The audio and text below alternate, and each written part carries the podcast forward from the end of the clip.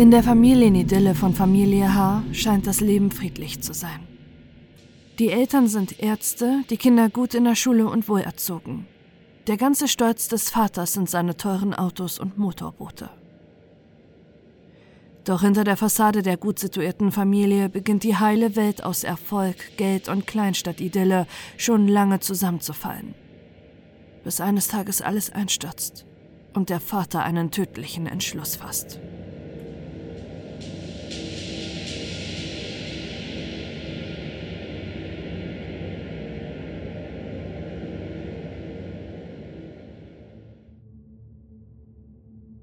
Werner H. sieht sich als Gewinnertyp. Er ist wohlhabend und macht keinen Hehl daraus, sein Reichtum zur Schau zu stellen. Schon in Kindertagen hat er gelernt, Probleme lieber mit Geld zu regeln. Er wächst als Sohn eines Pharmazeuten und einer strenggläubigen Lehrerin im niedersächsischen Sögel auf.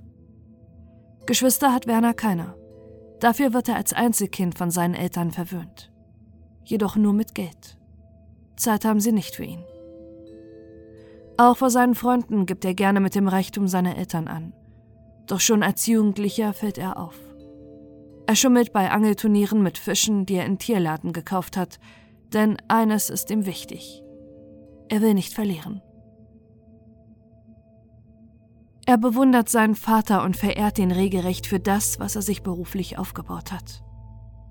Doch als er 13 Jahre alt ist, stirbt sein Vater an Lungenkrebs. Nun ist Werner der Mann im Haus, und das lässt er seine Mutter spüren, die er von nun an nur noch die Alte nennt. Aus Verzweiflung schickt sie ihn auf ein Internat. Nach dem Abitur will Werner Medizin studieren, doch seine Noten sind zu schlecht, um angenommen zu werden. Doch er akzeptiert diese Enttäuschung nicht und klagt sich in den Studiengang in Frankfurt am Main ein. Er promoviert in Medizin und studiert anschließend noch Zahnmedizin mit Promotion. Nach 16-jähriger Ausbildung ist er schließlich zweifach promovierter Facharzt für Mund-Kiefer-Gesichtschirurgie. Er eröffnet eine Praxis in der Nähe von Frankfurt und heiratet seine erste Frau. Doch sie ist deutlich bodenständiger als Werner H., der gerne mit dem Geld, was er verdient, protzt und sein Vermögen in teure Sportwagen steckt. Werner H. ist ein Mann, der nur nach seinen eigenen Bedürfnissen lebt und sich über Materielles definiert wird später das Gericht feststellen. Als er im Jahr 2000 Christiane kennenlernt, findet er endlich eine Frau, die die gleiche Vorliebe für Luxusgüter teilt wie Werner. Christiane ist zwölf Jahre jünger als ihr Chef Werner H., bei dem sie als Assistenzärztin in der Praxis angefangen hat zu arbeiten. Doch das ungleiche Paar findet Gefallen aneinander. Er bietet ihr finanzielle Sicherheit, und Werner mag, wie gehorsam Christiane ist, die ihm nie widerspricht. Werner H. verlässt seine Frau und baut mit Christiane ein Haus und weiter Praxis. Sie bekommen zwei Kinder, ihren Sohn Anton und die drei Jahre jüngere Tochter Emilia.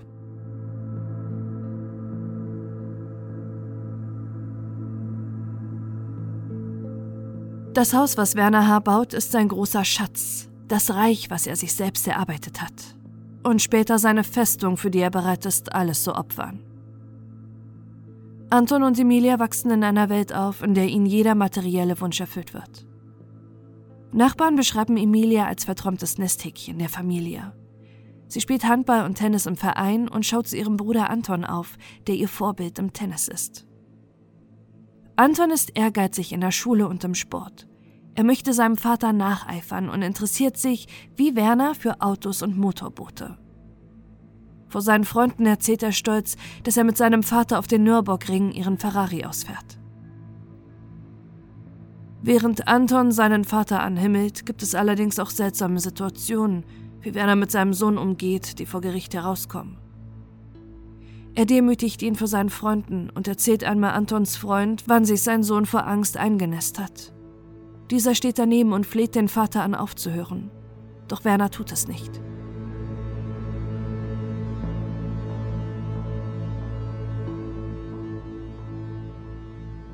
Christiane H. kümmert sich in der Familie um die Kinder. Sie macht mit ihnen Hausaufgaben und begleitet sie zum Training. Nur zur Schule will Werner seine Kinder selbst fahren. Er liebt es, mit seinem Ferrari die beiden abzusetzen. Wer ihm im Weg steht, dem zeigt er einen Vogel und weicht nicht aus. Ihm gehören die Straßen. Wegen der gut laufenden Praxis ihres Mannes muss Christiane nicht mehr als Zahnärztin arbeiten. Sie lebt trotzdem im Luxus. Und das liebt sie. Den Sommerurlaub verbringt die Familie jedes Jahr in Dubai und wohnt im Luxushotel Bur Al Arab. Die Garage der Haas ist vollgeparkt mit teuren Autos und Motorbooten und im Keller des Hauses stapeln sich die Luxusschuhe von Christiane. Sie besitzt 2800 teure Designerschuhe, die sie fein säuberlich in einer Exit-Tabelle auflistet, was vor allem ihrem Mann gefällt, der einen Schuhfetisch hat. Doch das alles ändert sich, als Dr. Harald Hess in das Leben der Familie tritt. Er ist Insolvenzverwalter.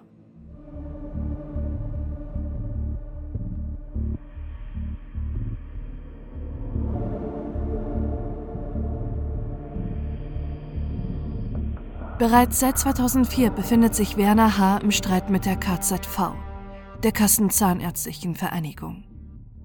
Sie haben bereits damals bei einer Überprüfung von Haas Abrechnung festgestellt, dass der Kieferchirurg zu viel Geld für seine Leistung abrechnet. Werner H. ist jedoch ganz anderer Auffassung. Schließlich sei er besser als seine Kollegen und somit auch berechtigt, mehr Geld für seine Patienten bei der KZV zu verlangen. Doch diese Abrechnungen sind klar geregelt und erlauben keine Abweichung. Der Streit schaukelt sich in den Jahren immer mehr hoch. Die KZV streicht die Honorarzahlung von H. Er schaltet darauf einen Anwalt ein und gewinnt, was jedoch dazu führt, dass die KZV nur noch genauer seine Abrechnung prüft, Rückzahlung fordert und Werner H. 2015 wegen Betruges anzeigt. Zu diesem Zeitpunkt kann er kaum noch die Löhne seiner Mitarbeiter zahlen doch auf seinen eigenen Luxus will Werner H. nicht verzichten. Er ist immer noch der Meinung, dass er am Recht ist. Doch die Krankenkasse, die die Sozialabgaben seiner Mitarbeiter nicht bekommt, sieht das anders. Sie leitet ein Insolvenzverfahren ein. Ende 2015 wird der Insolvenzverwalter Dr. Harald Hess eingeschaltet. Die Familie nennt ihn nur den Plünderer. Werner H. zeigt sich trotzdem siegessicher. Auch wenn sein Anwalt ihm rät zu kooperieren, weigert sich H. seine Unterlagen an Hess rauszugeben. Doch dieser lässt sich nicht an seiner Arbeit behindern und leitet die Post der Familie H. zu sich um. Insgesamt 2,5 Millionen Euro verlangten Gläubiger vom Kieferchirurgen. Doch eine Insolvenz kommt für Werner H. nicht in Frage. Der Kampf hat für ihn begonnen. Ein Kampf, den seine beiden Kinder nicht überleben sollten.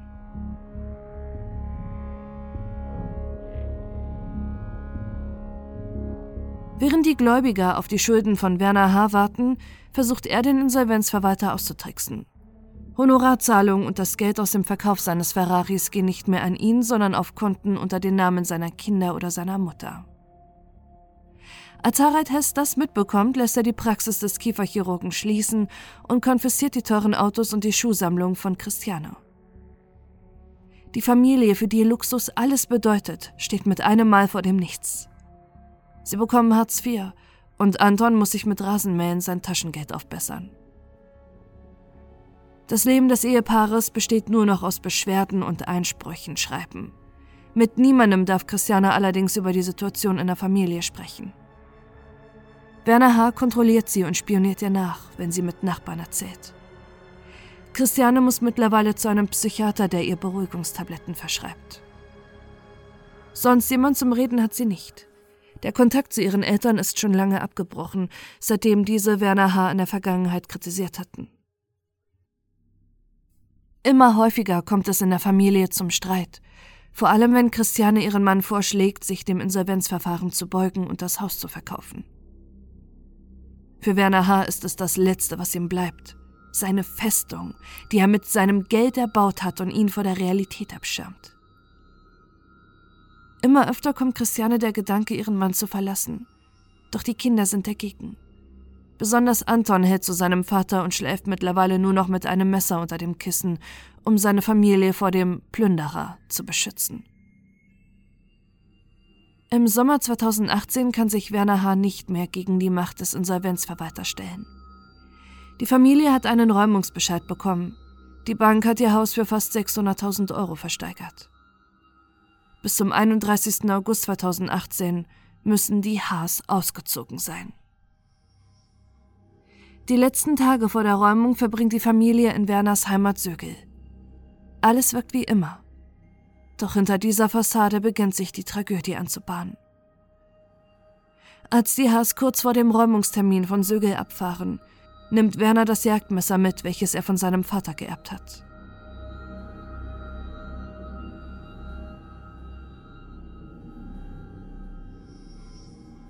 Am 30. August 2018, einen Tag bevor die Familie ihr Haus verlassen soll, erhält Werner H. das Fax mit der Räumungsdurchsetzung. Alle Beschwerden, die Christiane geschrieben hat, haben nichts gebracht. Sie versucht weiter die Räumung vor dem Oberlandesgericht anzufechten, doch während seine Frau rumtelefoniert, reift in Werner ein anderer Plan. Zum ersten Mal sieht er vor seinem inneren Auge, wie seine Kinder am nächsten Morgen das Haus verlassen müssen und der Plünderer sie angrinst. Immer wieder hat er dieses Bild am 30. August vor den Augen und kommt zu dem Entschluss, dass er dem Insolvenzverwalter diesen Triumph nicht schenken will.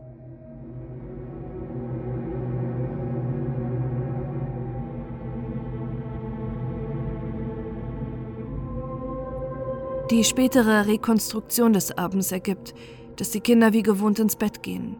Anton schaut sich auf seinem Tablet noch Sportwagen und Motorboote an. Christiane überweist Geld an ihre Kinder und postet in ihrem WhatsApp-Status den schwarzen Vollmond. Werner H. schreibt indes noch eine Beschwerde gegen den Insolvenzverwalter. Sein letzter Akt gegen den Plünderer. Um 0.30 Uhr in der Nacht trinken Christiane und Werner in der Küche Bier. Christiane sagt in der Vernehmung später, dass sie alles durch einen Schleier wahrgenommen hätte. Wer von ihnen die finalen Entscheidungen fasst, daran könnte sich vor Gericht das Ehepaar nicht mehr erinnern. Die Ermittler vermuten allerdings, dass Werner den Entschluss für seine Familie fällte, denn einen entscheidenden Satz äußerte Christiane in einer ihrer Vernehmungen. Der Deal mit meinem Mann war eigentlich, dass wir entweder alle sterben oder keiner. Christiane H. packte in der Nacht die Dokumente, Ausweise, Kreditkarten, Fotos und den Schriftverkehr mit dem Insolvenzverwalter in einen Rucksack. Sie schreibt noch einen Zettel, dass die Nachbarn sich um die Schildkröten im Garten der Familie kümmern sollen. Dann stellt sie alles vor deren Tür.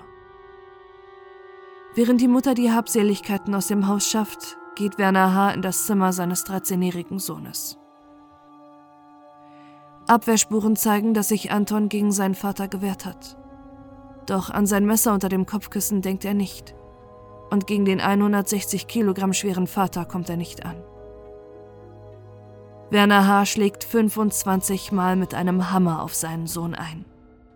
Viermal sticht er mit seinem Jagdmesser zu. Werner Haas Tat ist getrieben von ungeheurer Gewalt, die er auf seine Kinder entlädt. Danach geht er ins Zimmer seiner zehnjährigen Tochter und wiederholt die Tat.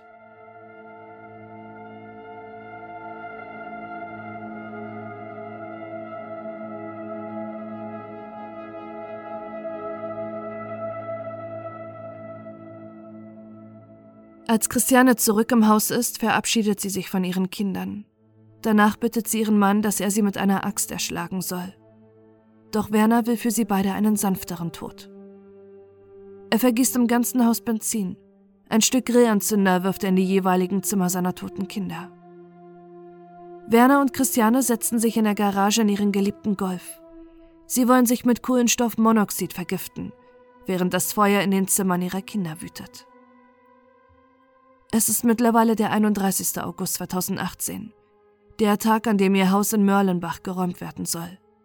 Doch kampflos gibt Werner H. seine Festung nicht auf.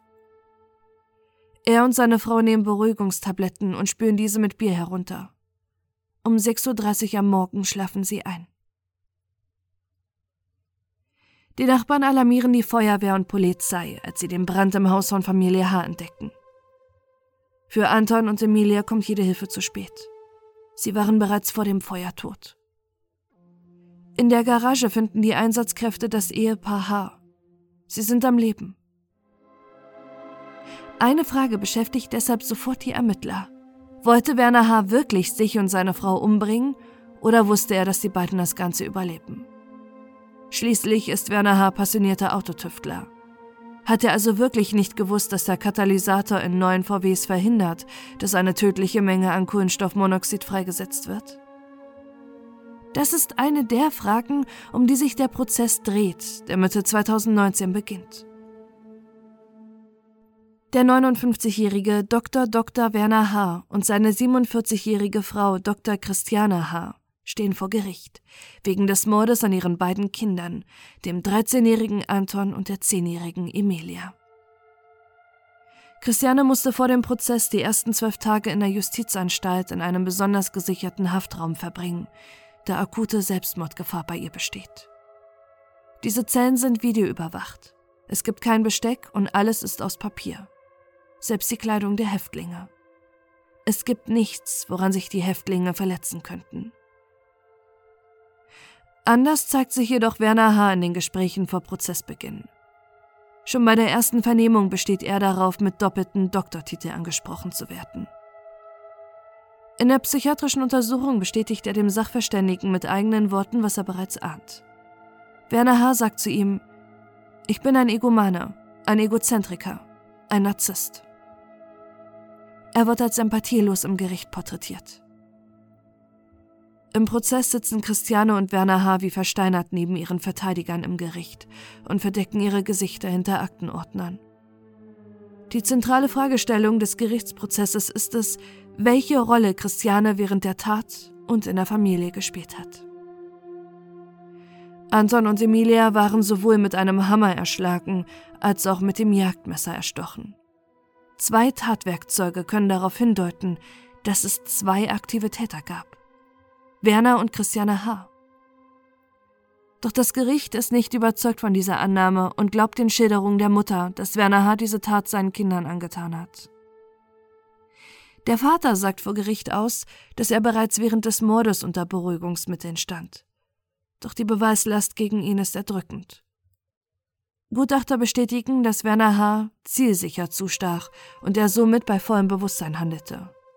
Außerdem reinigte er noch den Tatort und zündete das Haus mit Benzin an. Das alles sei unter Beruhigungsmittel nicht möglich. Doch wenn nur ihr Mann die gemeinsamen Kinder getötet hat, wie konnte Christiane das als Mutter zulassen? Das Gericht findet treffende Worte für ihr Verhalten. Sie war folgsam bis zum Schluss. Es ist anzunehmen, dass es wirklich einen Deal gab, den Werner H. ihr vorschlug. Entweder sterben alle oder keiner. Ihre gesamte Ehe fußte darauf, dass Werner H. den Ton angab und Christiane und seine Kinder ihm gehorchten. Für ihn brach die Mutter auch den Kontakt zu ihren Eltern ab und trug die Schuhe, die seinen Fetisch befriedigten. Werner H. war indes immer stolz darauf, wie hörig seine Frau und seine Kinder ihm gegenüber waren.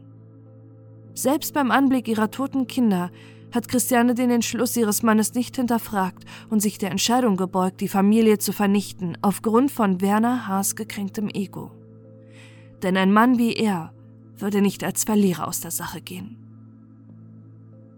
Ob Werner H. wirklich vorhatte, nur seine Kinder umzubringen und nicht sich selbst und seine Frau, konnte jedoch auch das Gerichtsurteil nicht eindeutig klären. Werner H. wird wegen Mordes und schwerer Brandstiftung zu lebenslanger Haft verurteilt. Christiane H. für Beihilfe zum Mord für zwölf Jahre.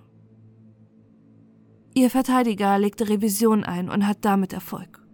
Im September vorletzten Jahres wurde ihre Revision stattgegeben wodurch das Strafmaß von Christiane H. höchstwahrscheinlich deutlich sinken wird. Beim Gerichtsprozess richtete der Vorsitzende Richter seine letzten Worte an Christiane H. Die Kinder würden noch leben ohne ihren Vater.